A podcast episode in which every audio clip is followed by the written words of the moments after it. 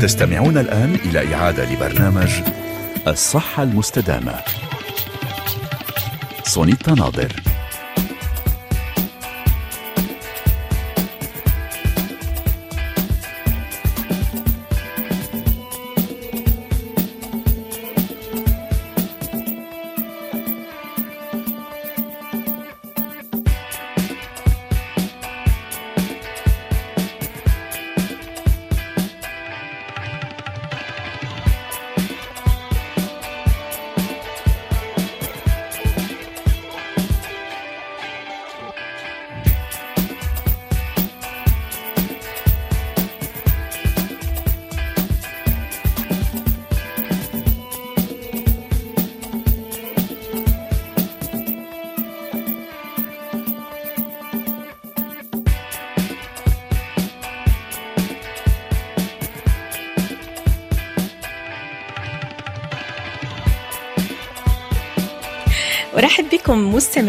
في هذه الحلقة الجديدة من الصحة المستدامة.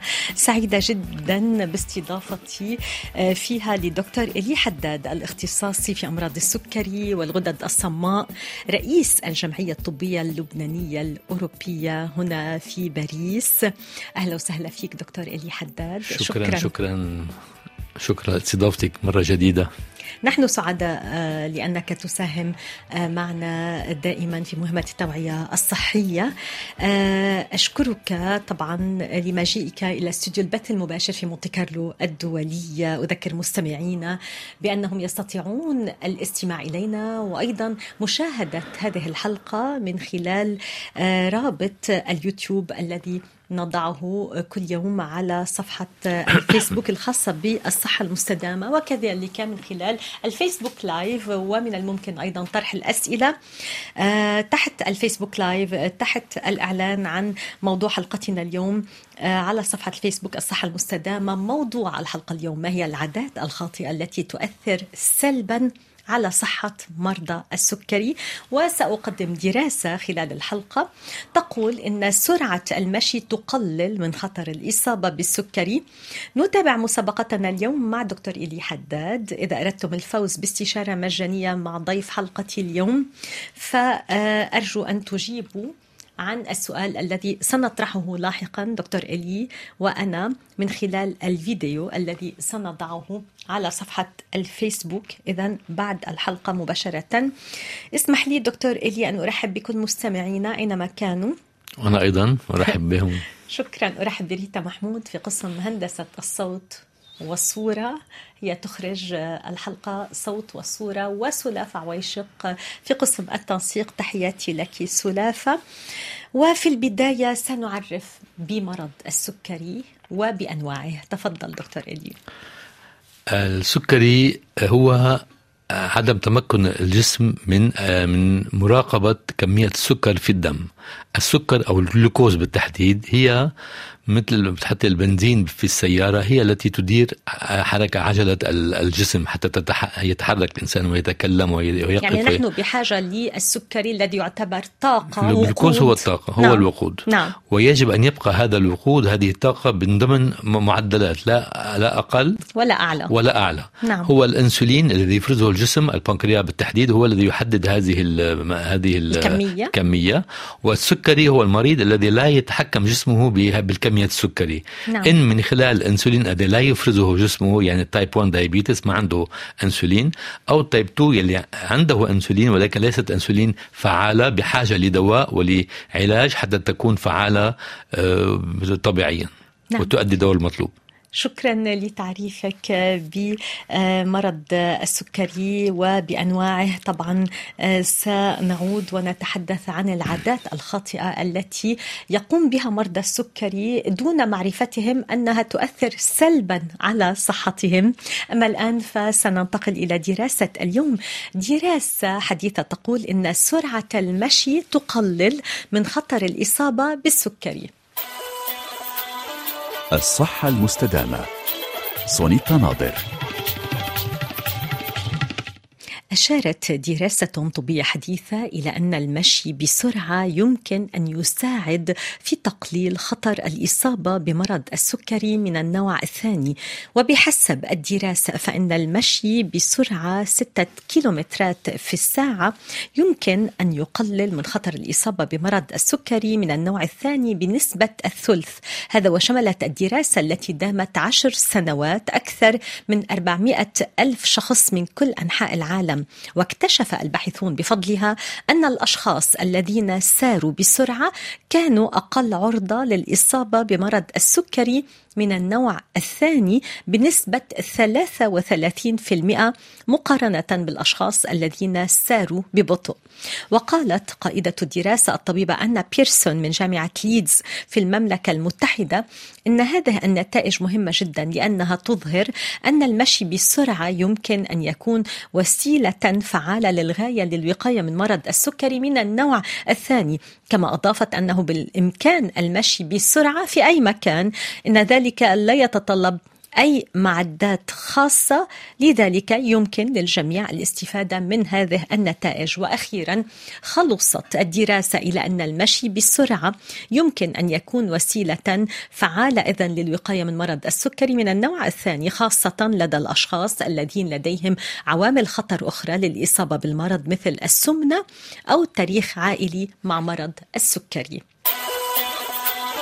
الصحة المستدامة. سونيتا ناظر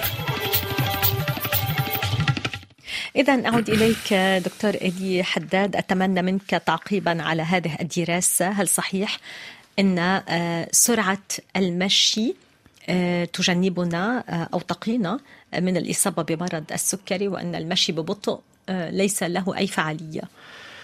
يعني هذه دراسة ليست علمية بمعنى عدد المرضى الكافي حتى نعم. نستخرج منها العبارة العلمية ولكنها طبعا مفيدة 400 ألف شخص يعني تقريبا نص مليون إيه بس بمعنى أنه ما, ما قابلون بكيب تاني نعم. 400 ألف تانيين بظروف الحمية ولكن أكيد بتفيد يعني لأنه أنا لا أريد أن أقول أن المشي لا يفيد إطلاقا المشي بحد ذاته شيء جيد ويجب أن ال dépense énergétique أن نقوم بالمشي كل ما أمكننا أو نعم. نصعد نعم. السلم بدل المصعد الكهربائي نعم. الحركة السعرات الحرارية صح. مهم جدا نعم هذا أساسي بشكل يومي أن نقوم به ولو ربع ساعة أو نصف ساعة يوميا هذا جيد جدا أما إذا مشينا بسرعة أكثر فهذا أكثر إفادة طبعا نعم. وأنا ما أقول لمرضاي مشي أكثر بالمسافة وبالسرعة وهذا يفيد جدا في حرق الحراريات في الجسم مما يفيد بالعلاج السكري وتجنب الزيادة بالوزن وبالسكر بالجسم. ستة كيلومترات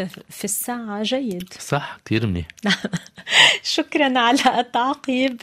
آه، أذكر مستمعينا بأنهم يستطيعون طرح الأسئلة عليك والتفاعل معك في الجزء الثاني من حلقتنا على رقم الواتساب التالي 00336 4972 على صفحة الفيسبوك صحة المستدامة وكذلك من خلال الاتصال بنا إلى استوديو البث المباشر في مونتي كارلو الدولية. هذا هو الرقم 0033 969 32 3314 سلافة عويش قصة تستقبل الاتصالات وتعاود الاتصال بكم. شكرا سلفا. إذا نعود إلى العادات اليومية الخاطئة التي قد يقوم بها دون قصد مريض السكري وقد ترفع من السكر لديه أه سأترك لك إذا العادة الأولى تجاهل وجبة الإفطار هل هذا جيد لمريض السكري؟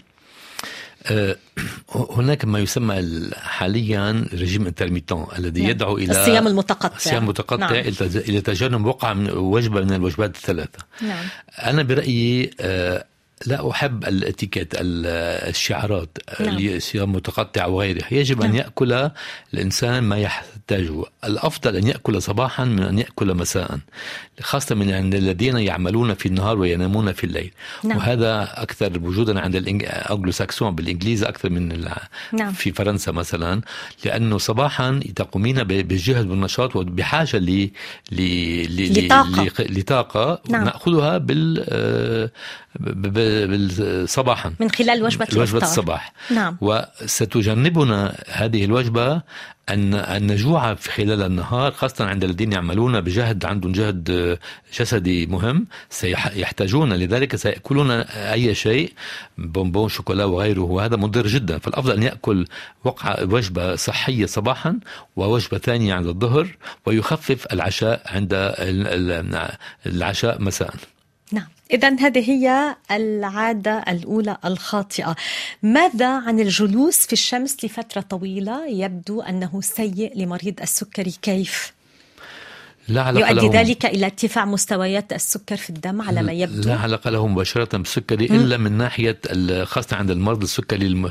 يعني عندهم مضاعفات للسكري نعم. أو بيعمل déshydratation يعني نقص بال جفاف الجفاف بالجفاف بالجسم نعم. أو حروق ربما الحروق لا عدا عن. الحروق الجفاف حين يق- يقل نعم. يقل الماء كميات في الجسم. نعم. فحكما سيطلع سيعلو مستوى نعم. السكر عن في الدم. السبب الثاني الذي قد يكون غير مباشر indirecte نعم أكيد. نعم أكيد الجفاف والحروق الحروق- بسبب الشمس الحروق لا طبعاً تؤدي لأنه- إلى مشاكل عند مريض كان السكري الم- المريض السكري غير منتظم السكري معه طبعا يعني إذا سيكون عنده مشكلة في ال cicatrisation على الجسم نعم. وغيره في آه، طبعا أن يلتئم ال- الجروح أو جرح. الحرق اذا آه، يبدو أنه الكثير من آه، أيضا مرضى السكري يتجنبون شرب القهوة وهذا عادة سيئة وخاطئة. لماذا؟ كلا لا علاقة لها. نعم. الأفضل طبعا القهوة بدون سكر. نعم. وهو السكر هون في هذه الحالة وليس القهوة. والأفضل عدم الإفراط في القهوة. نعم. ولكن قهوة م- بشكل عادي وكل لا شيء ينصح بشكل بها. عادي. يعني غير مضرة وغير مضرة. لمريض السكري. لا علاقة لا لها بالسكري تؤثر. لا علاقة بالسكري. الإفراط منها قد يكون مؤذيا للقلب مثلا ولكن ليس للسكري. نعم إذا قلة النوم دكتور إلي هل هي آه، سيئة جدا بالنسبة لمريض السكري وهو لا يعلم للأسف وهنا أيضا أود أن أقول أن قلة نوم مضرة لكل الأمراض لكل الناس. لكل الأشخاص حتى غير المرضى حتى للأطفال نعم. لأنه إن لم ينم الإنسان وقتا نعم. كافيا في الليل لا يستطيع أن نعم. يكون جيدا في النهار ويكون نعم. تع- تعبا كل النهار نعم ماذا عن أمراض اللثة يبدو أنه أحيانا أيضا قد تكون مضرة صح بخلال مريض فحص السكري. المريض يجب فحص اللثة دائما لأنه نعم. هذا ما نتجنبه نفحص القلب نفحص نفحص الشرايين نعم. ولا ننتبه للثه وللأسنان نعم. يجب فحص الأسنان وعندما يكون هناك أسنان كيف يؤثر لأنه- آه، التهاب مثلا في اللثة على السكري من بشكل ناحيتين نعم. كل التهاب يرفع السكري التهاب في البول التهاب في الجسم التهاب في الرئة نعم. يرفع السكري كل stress يرفع السكري نعم. ولكن اللثة إذا كان عنده مشكلة أسنان لا يستطيع أن يأكل وأن يمضغ بشكل جيد, جيد. جيد. طبيعي في فلا يستطيع أن يستفيد من الأكل ويزيد السكري معه فيأكل أكثر إجمالا في هذه المواضيع نعم. فحماية أس- الأسنان وزيارة حق طبيب الأسنان دوريا مهمة جدا عند عند مريض السكري. نعم. ماذا عن المحليات الصناعية؟ يعني بفكر مريض السكري إذا أنا استعملت édulcorant أو أي محلي صناعي فهذا جيد بالنسبة لي. هذا هل هذا شائع. جيد؟ خطأ شائع. آه، لأنه لأكثر من سبب أولا حين نستعمل ال édulcorant والمحليات آه، هناك tendance أنه نأكل أكثر. double أو triple من. يعني من- يعني بالنسبة للدماغ عندما نأخذ محلي آه، هل الدماغ يظن بأنه السكر عادي؟ آه، يعني لا طبعاً. يفرق لا ما طبعاً. بين لا يفرق. هذا كان بدي أجي على سبب ثاني لأنه السكر هو إدمان نعم. بمحل معين. إذا اخذت محله ادولكرون لا تكون تعالجين الإدمان. ونحن هدفنا أن نغير عادة المريض وليس فقط منعه عن الأكل الحلو. نعم. الهدف ليس أن يصبح لدى مريض السكري كبت. صح. أبدا. الأفضل أن يأكل نعم. قطعة حلوى صغيرة من وقت لوقت وي- ويتلذذ بها ولا أن يأكل شيئا لا يحبه مرتين وثلاثة بس بكميات لأنه إدولكورون نعم. إذا هل تناول الأطعمة الخالية من السكر تماما جيد؟ لمريض السكري أم هي أيضا عادة إذا خاطئة ك- سيئة؟ إذا كان خاليا من السكر سيكون هناك أشياء أكثر وخاصة ال- ال- الم- المواد الدهنية يعني إذا إذا شلت السكر سيكون أكثر مواد دهنية وهذا. نعم. أضر لل... نعم. أسوأ للسكري من ال... من السكر إذا وصلنا إلى المواد الدهنية، هل يجب على مريض السكري أن يتجنب تناول الدهون بأنواعها؟ على مريض السكري أن لا يتجنب أكل معين يعني على مريض السكري أن يتجنب النهم.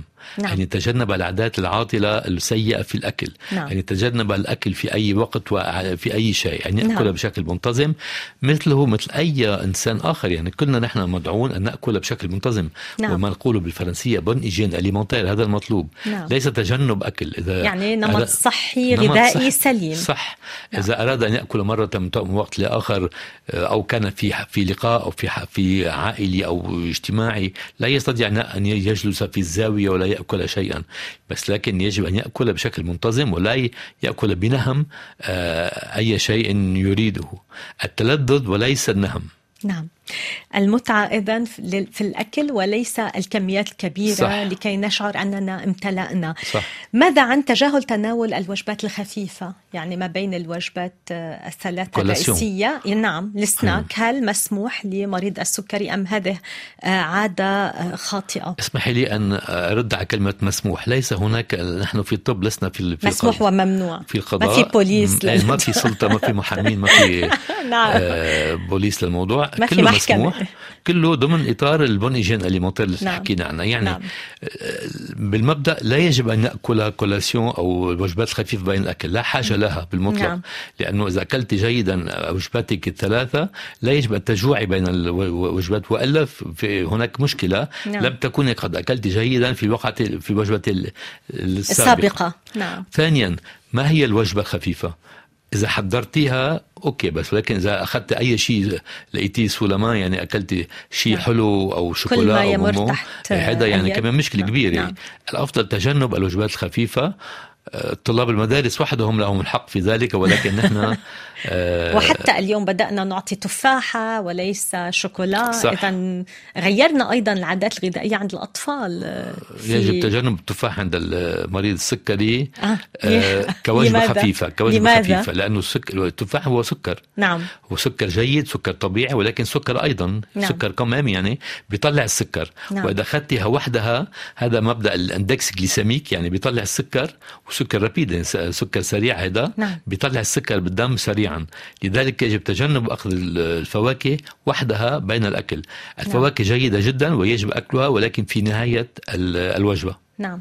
مخلوطة مع بقيه مع بقية ال- بالنسبة فقط لمريض السكري. لا حتى هي حتى لأي شخص إيه، عادي؟ الإنسان العادي إذا أكل سكر وحده جسمه سيفرز أنسولين. والأنسولين مادة تزيد من الوزن وتزيد وت- يمكن يعمل ما يسمى إيبوغليسيمي وراها نعم. وتنزل السكر بعد الأنسولين. رغم أنه أطباء الجهاز الهضمي بينصحوا بأكل الفاكهة قبل لأنه تتخمر بعد الوجبة. إذا من نسمع؟ لكل أولوياته. من نسمع؟ لكل أولوياته. إذا فقدان الوزن بسرعة. فقدان الوزن بسرعة سيء لأنه الجسم لا يتحمل ذلك والقصاص سيكون استعادة الوزن كله بسرعة plus وزن إضافي هذا ما يسمى بال yo-yo. نعم. ال- مضر جدا. يجب أن أن نخسر وزنا بشكل بطيء يعني ومستمر عندما نتحدث بشكل بطيء يعني كيلو يعني جرام كيلو في الشهر؟ بالشهر جيد؟ كثير منيح جيد. نعم نعم. حتى مع ذلك سنجد سنصل في محل معين إلى stabilité إلى ثبات ثبات في في في, الوزن. ال- في خسارة الوزن لأن الجسم لا يريد أن يخسر أكثر من ذلك. نعم. إذا ماذا عن الكحول ومريض السكري؟ ليست ممنوعة إطلاقا نعم. نعم. مثل مثل أي بقية الأشياء نعم. أول مشكلة بالكحول هي ما يدور حول الكحول يعني نعم. نعم. المك- المكسرات أو نعم.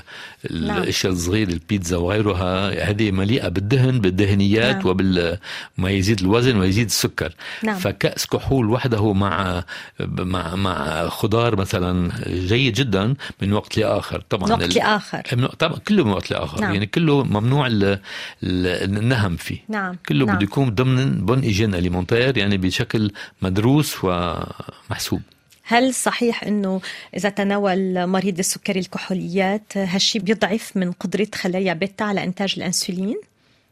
كثرة الكحول طبعا لأنه كثرة الكحول ستضرب الكبد والكبد هو على علاقة مباشرة مع البنكرياس التي الذي يفرز الأنسولين نعم.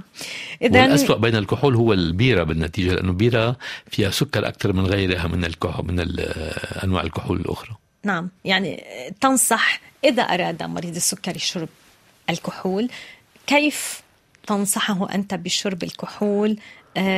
مثلا الجرعة أم، مرة في الشهر مرة في الأسبوع؟ لا أنا ضد التحديد. نعم. مرة حين يريد ولكن بكمية معتدلة. بكمية معتدلة كأس أو كأسين ماكسيموم. نعم. الأفضل هو النبيذ. النبيذ أفضل من البيرة مثلا. الأحمر. الأحمر والأبيض لا النبيذ؟ نعم. العنب يعني نعم.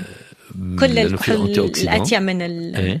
العنب. نعم. آه بكمية قليلة والانتباه إلى ما, ما لا يفرط فيما يدور حول الكحول نعم. أيضا. مريض السكري أيضا يظن إنه بإمكانه التدخين. ماذا عن التدخين ومريض بالعكس السكري؟ التدخين مضر عند كل عند كل الناس كل الناس. وخاصه عند المريض السكري لأنه مم. هذا ما يسمى facteur de risque يعني نعم عامل خطر عامل خطر للقلب زيادة يعني السكر هو عامل خطر والأغلب المرضى السكري عنده مشاكل وزن ومشاكل ضغط ومشاكل كوليسترول إذا أضفت عليهم التدخين صار عنده خمسه عوامل ضغط عوامل خطر إضافية للقلب القلب. يعني صار هناك خطر أكبر عن مريض السكري نعم وتجميل الأظافر هذه العادة الخاطئة يذهب مريض السكري للعناية بأظافر اليدين والقدمين هل هذه العادة سيئة أم لا؟ أنا سعيد أننا وجدنا عادة جيدة ما تكلمنا نعم. عنه هذا عادة جيدة عادة جيدة جدا نعم. والاهتمام نعم. بالأقدام شيء مهم جدا نعم. يجب على الطبيب أن يفحص بشكل دوري الأقدام عند مريض السكري لأنه لماذا؟ لأنه أي التهاب في الأقدام مريض السكري عنده مشكلتين أساسيتين بالأقدام مشكلة أعصاب لا يشعر بالمرض لا يشعر إذا إذا مشي على شيء سخن بالألم؟ بالألم أو بالحريق أو بالوجع. إذا إذا مشي على شيء مدبب. على الرمل نعم. الحار مثلا أو لا يشعر. أو في المنزل قد لا يشعر يعني عنده ضعف بالشعور بالشعور على مستوى الأقدام. ثانيا عنده فقط مش... في الأقدام. لأنه على الأرض. لا أكثر بالأقدام من غير أكثر محل. من اليدين. أكثر من اليدين لأن نعم. كلهم فيهم نهايات عصبية بالنهاية. صح بس نعم. الأقدام بي بي يصابون قبل اليدين. نعم. ثانيا هناك مشاكل شرايين. الدم نعم. يصل بصعوبة أكثر على الأقدام. لذلك أي التهاب إذا كان السكري غير منضبط مرة جديدة فقد يصعب عليه الالتئام الجرح ويطول الموضوع ويصل إلى نهايات لا, لا تحمد عقباها في نعم. إذا وصل إلى مرحلة القدم السكرية صح. قد يكون ذلك هذا ما صعب حل. بده علاج أو بده عملية جراحية بعدين بتصير. نعم.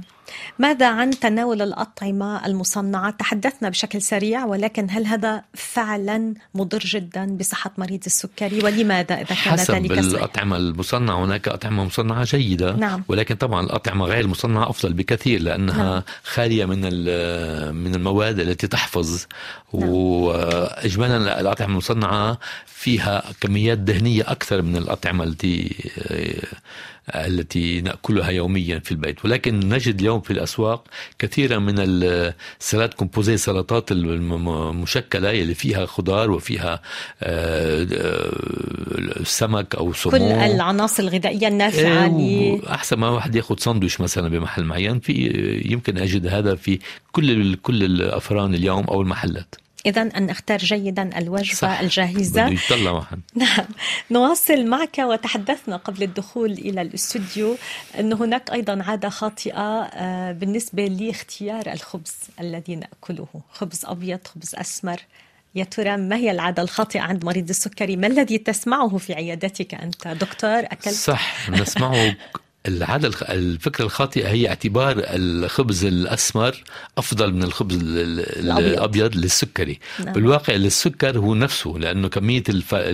الطحين هي نفسها نعم. ولكن نوعية الطحين أفضل أفضل من ناحية احتواء على يعني. لفيتامينات نعم. أكثر نعم. ومن ناحية المساعدة في الهضم الهضم أفضل بكثير لذلك أفضل استعمال الخبز النخالي أو خبز الأسمر من الخبز الأبيض ولكن بالنهاية ولكن بالكمية كلها سعرات حرارية. صح يعني مش مفروض ناكل أكثر خبز أسمر, أسمر. لأنه أسمر. نعم. لا الكمية نفسها بس الأسمر أفضل من الأبيض. نعم. قلة التواصل مع الآخرين يبدو أيضا أنه هي عادة خاطئة عند مريض السكري لا يتحدث عن مرضه عند كل العالم. لماذا؟ عدم التواصل مع الآخرين. التواصل شغلة منيح. نعم تواصل مع الهاتف اليوم. إيه. نعم مع الموبايل. لا طبعا أخبرنا تواصل ما الذي قد يحدث من قلة التواصل مع الآخرين ما بين مرضى السكري آه، أنفسهم؟ يخافون من الحديث عن هذا المرض يشعرون ربما بنوع من الخجل هناك نوعان من التع... هناك المرضى الذين يتحدثون كثيرا عن المرض عن المرض نعم. وي... و... يبالغون. انهم أنهم يزايدون في الموضوع نعم. وهناك مرضى خجولون خجولين كليا بهذا الموضوع نعم. يجب أن يتكلم المريض هلا حقه اذا لم يرد أن يقول أنه معه مرض سكري أن لا يتكلم بذلك ولكن لا يجب أن يخجل من ذلك فهو مرض شائع جدا وهو مرض غير معدي وغير مؤذي من لل- يعتقد إنه السكري مرض معدل تسمع نسمعها من وقت لآخر. نعم. ولكن أنا أؤكد إنه ليس اطلاقا مرضا معديا ولا ولا ولا إهانة لل لل لل للإنسان أو أي شيء آخر. ويعالج ولكن أنا بالعكس أقول إن السكري مرض يمكن أن يعيش معه الإنسان طويلا وطبيعيا إذا اندار آه، من ناحية الأكل ومن ناحية العلاج ومن ناحية المتابعة يستطيع أن يقوم بكل ما يريده في الحياة. نعم. شكرا دكتور إيدي حداد. لإلقائك الضوء على ملفنا اليوم. ما هي العادات الخاطئة التي تؤثر سلبا على صحة مرضى السكري؟ أذكر بأنك اختصاصي في أمراض السكري والغدد الصماء. أنت رئيس الجمعية الطبية اللبنانية الأوروبية هنا في باريس في فرنسا. آه، أذكر مستمعينا بأنهم يستطيعون التواصل معنا وطرح الأسئلة عليك في الجزء الثاني من حلقتنا على رقم الواتساب الخاص ببرنامج الصحة المستدامة. هذا هو الرقم صفر صفر ثلاثة ثلاثة ستة صفر سبعة اثنين تسعة أربعة تسعة سبعة اثنين على صفحة الفيسبوك صحة المستدامة كما من خلال الاتصال بنا. إلى استوديو البث المباشر. هذا هو الرقم صفر صفر ثلاثة ثلاثة واحد أربعة. أذكر أيضا بأنكم تستطيعون مشاهدة حلقتنا اليوم من خلال الرابط الذي وضعناه على صفحة الفيسبوك ورابط يوتيوب وأيضا من خلال الفيسبوك live تجدون أيضا الرابط على صفحة الفيسبوك الخاصة ببرنامج الصحة المستدامة. نتمنى لكم الصحة المستدامة ونعود إليكم. دكتور إيدي أنا ريتا وسلافة مباشرة بعد هذه المحطة الغنائية.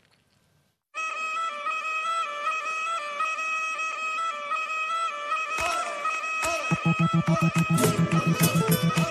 لي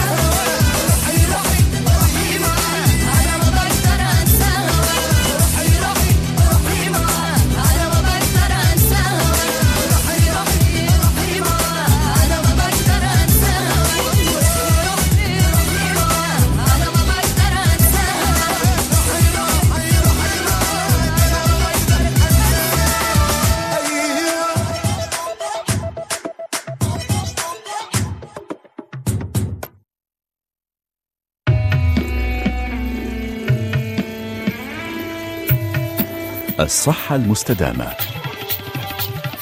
سونيتا ناظر. أرحب بكم مستمعينا مجددا في حلقة اليوم ومجددا أرحب بضيف العزيز دكتور إلي حداد الاختصاصي في أمراض السكري. أهلا بك والغدد الصماء أيضا رئيس الجمعية الطبية اللبنانية الأوروبية هنا في باريس في فرنسا.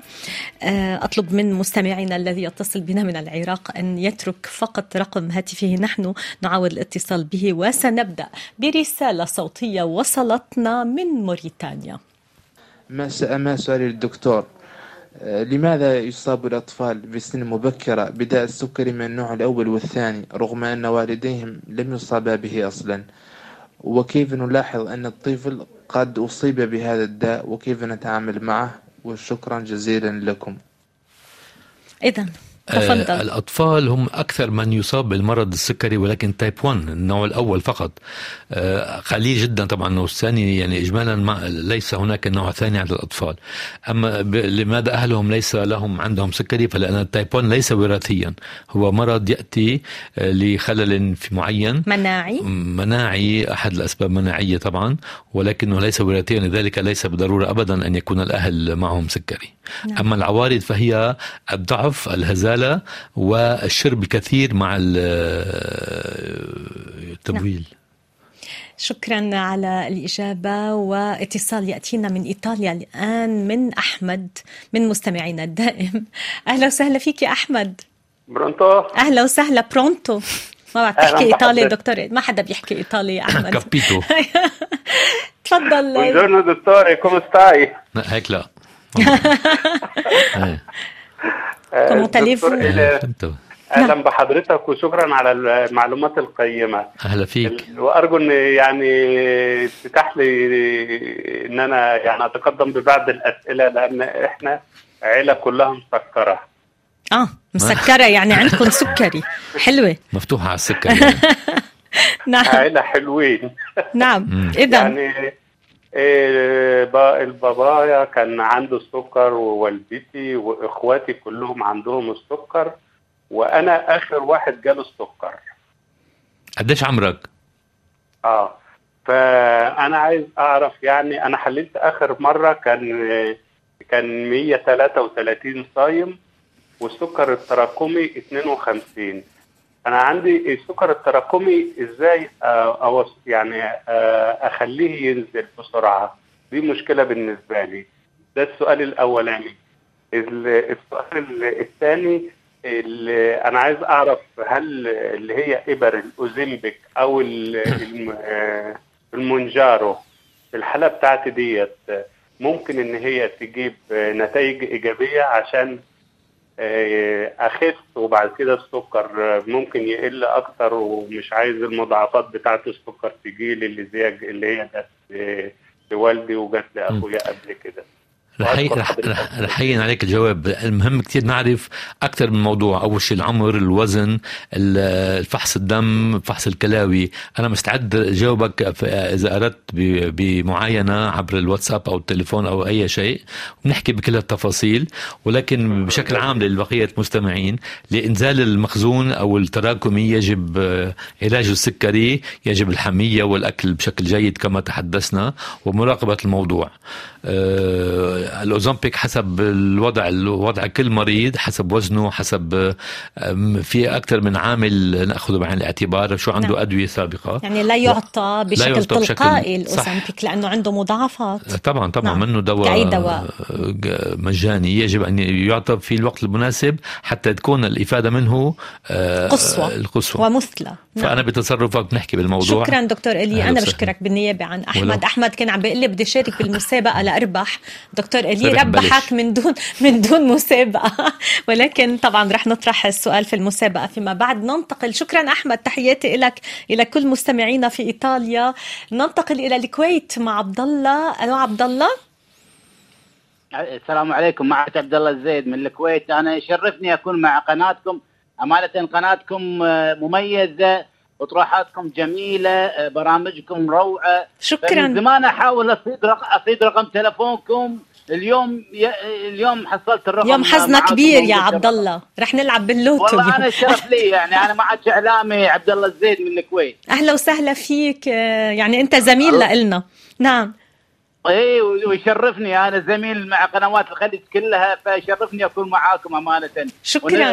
وبداية خير وبداية خير معاكم. من زمان حبيت أكون معاكم ونتشرف فيك وبالدكتور الموجود. شكرا, شكراً. تفضل دكتور. إلي عم يسمعك. فيك تطرح سؤالك عبد الله بالنسبة حق الدكتور سؤال يعني أنا- أنا باخذه كمعلومات عامة وبستفيد من خبرتك. بالنسبة حق الجري آه، يحرق السكر الجري؟ الجري. طبعا طبعا. كل يعني كل شيء بيؤدي ل- لحركة ال- العضلات وال- والجسم والركض وال هو بيؤدي لحرق الك- ال- ال- الوحدات الحرارية يعني بنزل السكر. كتير مفيد للجسم ولكن بدك تعرف أي وقت تعمل جري وإذا شو عندك علاج ما- ما تعمل hypoglycemia وراها نقص بالسكر لا. مثلا. ولكن عدا عدا حدث حسنة عنه. هو بعيد الشر عنه الحمد لله إن شاء الله ما في بس يعني أنا إنسان رياضي وإعلامي لا ما بحكي بس عنك عم بحكي بشكل مطلق يعني بال- بالإجمال اي صح نعم. صح طال عمرك بس نعم. بالنسبة حق كمعلومات يعني الجري الحديد يحرق ال- وينزل من نسبة السكر نسبة دكتور؟ المشكلة فقط بالجري وبالرياضة إذا انعمل رياضة بشكل كبير وتوقفنا عن الرياضة فجأة فكل ما كل الإفادة التي أخذناها تماما كما الحمية القاسية نخسر وزنا ولكن عند التوقف في الجري السريع نأخذ الوزن آه، الذي خسرناه plus آه، وزن إضافي اسمه ال yo-yo هذا المشكلة بالجري يعني إذا مش قادر نعمل جري على طول الأفضل ألا لا نقوم بجري بشكل آه، قوي جدا حتى لا نضطر أن نوقفه في وقت معين. نعم. شكرا شكرا عبد الله تحياتي لك إلى كل مستمعينا في الكويت. آه، نواصل ولديك أسئلة كثيرة ما بعرف ما عندنا وقت ابدا نجاوب عن كل الأسئلة. آه، دكتور إلي مثل ما شايف آه، ثقة المستمعين فيك كتير كبيرة. رح ن- شكرا. رح نجاوب بسرعة. رح ناخذ ماجد من العراق اتصل فينا. ألو ماجد. مساء الخير. مساء النور. أهلا وسهلا فيك ماجد. أهلا فيك. تحياتي للدكتور وتحياتي للست سونيتا. شكرا ماجد. تحياتي لك وإلى كل مستمعينا في العراق. أنتم كثر. أحييكم. تفضل دكتور إلي عم بيسمعك أهلا شكرا فيك. جزيلا. دكتور عندي ابني ولدي عمره 31 عام. مهم. وبسكر. من هو طفل يعني؟ okay. فالتأثيرات صار عنده جانبية من من مرض السكر على الجهاز التناسلي. okay. فهل هنالك علاج يعني؟ اولا هل هل السكر منتظم عنده؟ يعني المخزون أو التراكمي ه- ه- شو ما هو؟ هل هو يتا- يتابع من قبل اختصاصي سكر طبعا هناك هو علاج ولكن يتابع يتابع ويأخذ مادة الأنسولين. صح أكيد هو type 1 بس بدك تعرف إذا أي. كان التراكمي عندك رقم للتراكمي تبعه ولا لا؟ والله يعني نوبات يعني كل ثلاثة أشهر ياخذ تراكمي. إيه وآخر تراكمي قديش كان؟ كم هو الرقم؟ يطلع 50 58 ما ما يعني مو متوازن. أكيد له علاج أكيد له علاج. طبعا بعمره 30 سنة كمان له علاج. أه بده يشوف نعم. حكيم اختصاصي بالجهاز التناسلي يورولوج. آه. بيفيده بهالموضوع. يعني نرسل الطبيب بالجهاز التناسلي؟ صح. طبيب ال urology يعني. حتى أنا أتزوج وفشل بالزواج يعني. نعم. يعني هذا بده علاج من أكثر من ناحية مش بس ناحية طبية يعني بده أخذ عن الاعتبار بكل بكل أو- اوجهه هذا الموضوع. اختصاصي أيضا اختصاصي في أمراض الج- المسالك البولية و وحتى أمراض قصص نفسية الذكورة. مرات يعني في كثير أشياء نعم. بتكون. نعم. آه، أفضل يكون ال- ال- الطبيب ال urology الطبيب المسالك البولية والتناسلية نعم. هو الأفضل لأخذ هذا الموضوع بعين نعم. الاعتبار و- و- وتقديم إذا- العلاج المناسب. إذا كان بدك نتابع خارج الهواء مع دكتور إلي. إيه من كل بد. آه، شكرا لك على ثقتك بنا واتصالك فينا آه، لأول مرة. تحياتي لك إلى كل مستمعينا في العراق. إذا أردت من الممكن أن تترك آه، رقمك لسلافة ونحن سنتواصل معك لمساعدة ابنك. آه، دكتور إلي سنسرع الوقع لأن عندك كثير أسئلة. جيمي صايغ على الفيسبوك live. هل العسل الطبيعي قد يسبب السكري لاحقا ما هي الكمية المناسبة يوميا وأفضل وقت لتناوله؟ العسل, العسل. ليس ليس علاج. العسل مثله مثل اي لا عم بيسألك إذا بيسبب ما- سكري. ما أنا عم بقول له يعني مثله مثل مثل المربى مثل- مثل, السكر مثل الفواكه مثل هو سكر طبيعي جيد الكمية المناسبة. ما في كمية مناسبة في كمية يعني ملعقة عسل بيقولوا مثلا, مثلاً، إيه على الريق شو بترفع المشكلة- الأنسولين؟ صح المشكلة المرضى اللي بيفكروا هذا العلاج نعم. حتى أنا عندي مرضى بيقولوا زيت الزيتون جيد بياخذوا كل يوم معلقة زيت زيتون نعم. لا ليست لا. علاج هذا نعم. هي م- مفيدة ولكن كثرتها مضرة طبعا أفضل للعسل. توقيت لتناوله صباحا يمكن صباحا بعد الأكل؟ بدل بدل المربى مع الوجبة الصباحية نعم مش على الريق لا مع الأكل لا مع الوجبة الصباحية. طبعا نعم. مش عارف لأنه سكر سريع هيدا نعم. شكرا. رضوان بيسألك ما المقصود بمرحلة ما قبل السكري وأهم إجراءات الوقاية؟ prediabetes هيدا هيدا مرحلة ال definition تبع ال- ال- ال- تعريف. التعريف عنها هو تعريف حسب فحص الدم. قبل ما يصير معه سكر الإنسان طبعا هو مرحلة وقاية آه، يجب الاهتمام بالوزن آه، خسارة الوزن الاهتمام بالأكل الجيد وفي بعض الحالات هناك دواء نعطيه المتفورمين كبداية لتجنب الوصول إلى السكري أو تأخير الوصول إلى السكري. نعم شكرا. يوسف من العراق بيسألك هل المكسرات بترفع السكري؟ لأن تحدثنا عن المكسرات. بترفع السكري؟ بترفع السكري بتبعد- يعني كاجو بترفع السكري و- لأنه بترفع الدهنيات أكثر شيء نعم. والدهنيات تتحول في الجسم إلى سكر وفيها ملح كثير كمان تر- ترفع الضغط أيضا. نعم. بتابع وبيقول لك شكرا على حلقة اليوم. تحية لضيفك سؤالي ابن عمره 8 سنوات لديه سكر من النوع الأول منذ ست سنوات. أسنانه فيها سواد خفيف مع العلم أنه بيستخدم فرشاة ومعجون أسنان نوع كين. ماذا أفعل كي أجعل أسنانه بشكل أفضل؟ علما أنه سابقا كنت عم بعطيه حبوب فلورايد 0.5 يجب أن ي... ي... ي... ي... أن نشوفه حق طبيب أسنان. طبيب أسنان أو طبيب لثة stomatologue نعم. شكرا عبد الله كمان على الفيسبوك live بيسألك ما سبب ارتفاع الدهون الثلاثية إلى رقم كبير وصل إلى عشرة ألاف مع مريض عنده سكري المخزون تسعة؟ لأنه ال t- ال triglyceride لأنه الدهون الثلاثية ترتفع مع النشويات. طبعا في الكحول كمان الكحول بتعلي ال triglyceride ولكن أكثر سبب لتعلي ال triglyceride هو ال- النشويات يعني السكر بالأول. يعني المريض السكري الغير منتظم عنده سكر كتير بالدم حكما عنده كتير triglyceride كمان بالدم وهيدا كمان خطرة لأنه تأذي البنكرياس بشكل كبير وال- والكبد. آدم بيسألك كمان على الفيسبوك live. آه شكرا لكما حبيت أتأكد هل فعلا نقص الأنسولين بيسبب آه مرض السكري آه والسؤال إذا كان الإنسان سليم في حالة تناول أنسولين خارجي هل يتوقف الأنسولين الطبيعي عند الإنسان؟ نقص الانسولين هو طبعا سبب أساسي في تطور السكري. عند ال type 1 هو السبب الوحيد.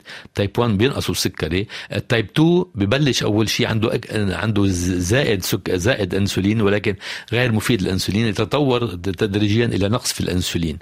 لا يجب أن يتعالج الإنسان في الانسولين لأنه الانسولين إذا عنده جسمه في... سيضطر أن يأخذ كثيرا انسولين وهذا ما ي... يزيد الوزن بشكل مهم ويعقد أمور السكري أيضا. نعم. شكرا. والفيسبوك live على صفحة مونتي كارلو الدولية. هذا السؤال من جيل بير بيقول ما تأثير إبر نزول الوزن الحالية واللي يجب أن تستخدم كدواء لمرضى السكري على الشخص الذي لا يعاني من السكري أو بيسألك هل السكري مرض وراثي؟ طبعا عم نسمع أنه في كتير ناس عم بياخدوا منجارو على أو أوزمبيك. أوزمبيك من دون مشكلة صح. سكري مزبوط. فقط لإنزال الوزن ما تأثير ذلك هل له أثار جانبية أول شيء سريعا السكري type 2 هو وراثي ليس type 1 يعني عند نعم. ما فوق ال 50 اجمالا آه، بف- بفيد طبعا عند ال- بخفف الوزن آه، هودي المواد الحقن الاسبوعيه مثل أوزامبيك وغيره نعم. ولكن لا يجب أن نأخذها فقط أن نعتبرها نعتبرها دواء سحريا يجب نعم. أن تكون ضمن المتابعة مع الطبيب مع الطبيب وبروتوكول لديها مساوئ خاص. كثيره ولكنها قد لا تفيد إذا لم نأخذها بشكل مدروس ومتابع ومعروف في أي توقيت نضعها نعم. شكرا نواصل معك وعلى صفحة الصحة المستدامة حيث أعلنا عن حلقة اليوم. آه، لدينا المهندس عبد الحسين الوائلي بيقول متى نتناول الميتفورمين قبل الغداء أم بعد الغداء؟ ما بيأثر. ما ما بيأثر. بيأثر. أفضل مع الغداء لأنه المتفورمين لديها مضاعفات آه، في غالبا ما تأتي بمضاعفات آه، على الجهاز الهضمي. الجهاز الهضمي فأفضل أخذها مع الأكل. نعم. وبيسألك هل من الضروري أخذ فيتامين B 12 B 12 لمن يأخذ دواء الميتفورمين؟ كلها كلها. يجب فحص ال B 12 إذا كان في نقص نعطيه ال B 12 شكرا. أحمد غياث كمان على صفحة الفيسبوك بيقول سلامات. عندما تجتاز نتيجة التحليل حد معين يعني سكر صائم 126 وسكر تراكمي 6.4 يقال أنه شخص أصبح مريض سكر وهذا المرض لا يمكن عكسه. السؤال ما هي التغيرات التي حصلت بالجسم عند تجاوز نتيجة التحليل هذا الحاجز بحيث لا يمكن العودة للوضع السليم؟ حلو هالسؤال. اولا اولا. تاكيد المرض ليس بالتراكمي فقط بالسكر على نعم. على على صباحا نعم. اللي هو فوق ال 126 صح كما قال الصديق اللي طرح السؤال المستمع، ولكن على م- على مرتين متواليتين يعني بده يكون عنده نعم. مرتين ورا بعضهم فوق ال 126 تنقول عنده سكري صح هذا مرض لا لا يعود إلى الوراء والأفضل أن لا نقول أنه عاد إلى الوراء حتى يبقى المريض ضمن الحمية ضمن المتابعة حتى لا حتى والهدف الأساسي من هذه العملية هي تجنب المضاعفات. يعني السكر ليست هدف بحد ذاتها السكري معالجة لتجنب مضاعفات على النظر على القلب على على الكلي على الأقدام وهذا هدف ال- العملية. وهدف شكراً. المتابعة بالتراكمي. تحت رابط اليوتيوب كمان طرحوا عليك أسئلة وين ما كان. أي وسيلة وجدوها طرحوا عليك سؤال فيها. إذا عاشور آه، بن زاوي بيقول لك ما هو خطر ارتفاع ال LDL على الذين هم في مرحلة ما قبل السكري؟ ال LDL هو موضوع بحد ذاته يعني ال LDL إذا كان عالي هو خطر بحد ذاته على الشرايين وعلى القلب. آه، وإذا أضفنا إليه السكري فسيكون مرة جديدة كما تحدثنا قبل قليل. آه، facteur de risque آه، إضافي للقلب سبب نعم. أخطار آه، إضافية للقلب. لذلك يجب متابعة هذا الموضوع ولكل حسب عدد الامراض اللي عنده هدف أو objectif بال LDL نعم. اجمالا المفروض تكون س- س- 0.7 هو الهدف LDL. نعم. نواصل معك وأسئلة أيضا طرحت علينا من موريتانيا. هذا السؤال على الواتساب. هل الشخص الذي أصيب أحد والديه بداء السكري سيصاب هو الآخر بهذا الداء؟ ما هي النسبة المئوية؟ ما هو السكري الحامل؟ كيف يجب على الحامل أن تتعامل مع السكري المؤقت؟ شكرا. آه، ليس بالضرورة أن إذا كان الأهل عندهم سكري أن يكون الأولاد عندهم سكري. نعم. ليست هناك نسبة مئوية ضرورية إجبارية لهذا الموضوع ولكن مرة جديدة هو فقط ال type 2 هو الوراثي وليس ال type 1 السكري الحمل هو سكري أنا برأيي التسمية خطأ لأنه ليس سكري هذا بس سكر يرتفع خلال الحمل. نعم. حين نقول لصبية حامل وهي سعيدة بالحمل ان معك سكري هذا سيء يعني بالمعنويات ولكن هذا هذه تسميه التي أطلقت على هذا الموضوع اليوم. المتابعة هي اولا بفحص السكر ست مرات بالنهار من خلال ال- فحص الأصبع والحميه من الأكل. وإذا تخطت السكري الأهداف المحددة وهي 0.92 قبل الاكل قبل الأكل و120 بعد الأكل نضطر أن نضع بعض الأنسولين في بعض الحالات. نعم شكرا. لدينا أسئلة كثيرة. بعد سؤال من الأردن طويل جدا سأحاول تلخيصه. مساء الخير أتواصل معك من الأردن. أود الاستفسار من الدكتور عن مقاومة الأنسولين. حيث تم تشخيصي قبل خمس سنوات تقريبا بأنه عندي مقاومة أنسولين. تم وصف دواء جلوكوفاج عيار 500 طلب مني الطبيب استعمال الدواء وعدم إيقافه. قمت بعمل تحليل قبل عدة أشهر وكانت نتيجة فحص مقاومة الأنسولين أقل من الطبيعي علما أنه التراكمي كان 5.4 مع ذلك أصر الطبيب على الاستمرار في استعمال الدواء. أود معرفة إذا كان ذلك صحي أم لا هل يجب إيقافه أم لا. أرجو العلم لأنه عمري 48 وزني 75 وطولي 171 وأتمنى أن أعرف إذا كان من الممكن الشفاء من مقاومة الأنسولين وهل يمكن الشفاء من السكري؟ نوع الثاني شكرا. لا علاقة بشكل سريع. أنا لا آسفة. علاقة لمقاومة الأنسولين بالسكرية لا علاقة للتراكمي بهذا الموضوع. نعم علاج التر... مقاومة الأنسولين هو الميتفورمين هو نفس الدواء اللي نستعمله عند مرضى السكري ولكن ليس لسبب... نفس السبب هو لأنه في في مقاومة أنسولين نعم هذا ينخفض كما انخفض عند المستمع الذي طرح السؤال وفي مرحلة معينة نوقف نوقف ال traitement العلاج بالميتفورمين. علاجه النهائي بالنتيجة المقاومة الأنسولين هو خفض الوزن. نعم. لدينا أسئلة ما زالت ترد. سأخذ سؤال أخير من سلطنة عمان. شكرا لكما على الإجابة. مسبقا عن سؤالي هل قراءة السكر 160 بعد الأكل بساعتين يعني أني مصاب بالسكري أم لا؟ شكرا لكم صح. صح. يعني كمان هيدي أحد طرق تشخيص السكري. اذا 160 يعني معه سكري. 160 يعني بفضل يفحصوا على الريق أحسن من الأكل من بعد الأكل بساعتين. نعم شكرا دكتور إلي حداد. مثل ما عرفت بعد في عندنا أسئلة كثيره مستمعينا بحاجة لك بحاجة لنصايحك كان ماراثون أسئلة اليوم. شكرا أنا جزيلا. جاوب إذا في طريقة ثانية نجاوب نعم. عليها.